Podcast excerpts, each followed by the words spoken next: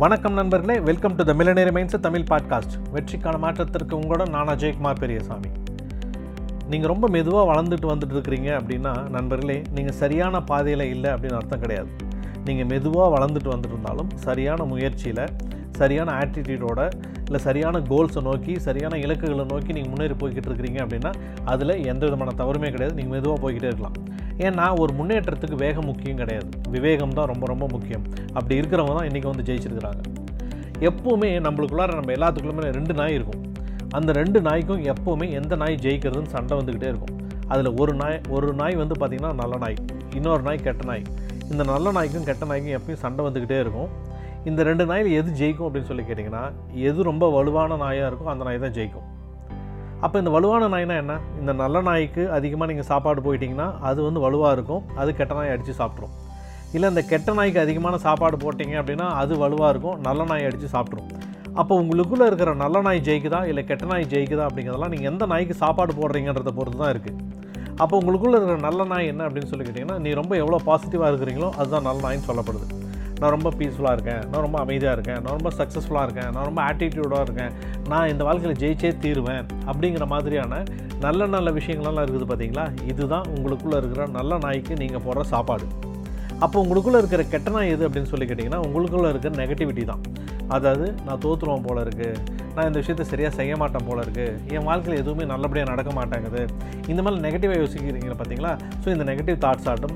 இல்லை அளவுக்கு மீறின காமம் அளவுக்கு மீறின கோபம் இல்லை அளவுக்கு மீறின ஆங்ஸைட்டி ஸ்ட்ரெஸ்ஸு இதெல்லாம் தான் வந்து பார்த்திங்கன்னா இந்த கெட்ட நாய்க்கு நீங்கள் போகிற சாப்பாடு. அப்போது இந்த மாதிரியான கெட்ட விஷயங்கள் நீங்கள் அதிகமாக பண்ணிகிட்டே இருந்தீங்க அப்படின்னா கெட்ட நாய்க்கு அதிகமாக சாப்பாடு போடுறீங்கன்னு அர்த்தம்.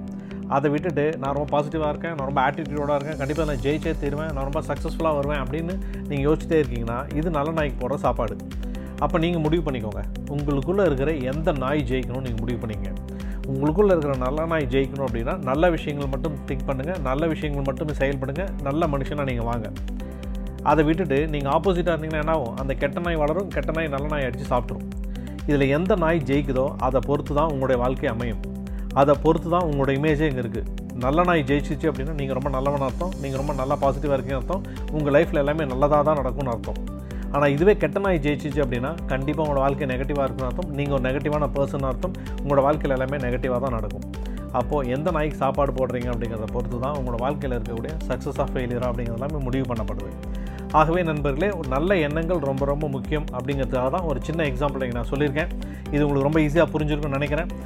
வணக்கம் நண்பர்களே. மீண்டும் நாளைக்காலே ஒரு நல்ல எபிசோட் நான் சந்திக்கிறேன். நான் அஜய்குமார் பெரியசாமி. அதே மாதிரி நண்பர்களே நான் ஏற்கனவே சொன்ன மாதிரி நம்மளோட சேனலை இந்த பாட்காஸ்ட்டை த மில்லினரி மைண்ட் செட் நீங்கள் வந்து பார்த்தீங்கன்னா ஆப்பிள் பாட்காஸ்ட் கூகுள் பாட்காஸ்ட் இல்லை ஆங்கர் எஃப்எம் இந்த மாதிரி நிறையா பிளாட்ஃபார்மில் நீங்கள் கேட்கலாம். நீங்கள் எல்லா சேனலையும் சப்ஸ்கிரைப் பண்ணுங்கள் டெய்லி நான் உங்களை சந்திச்சுட்டு இருக்கேன்.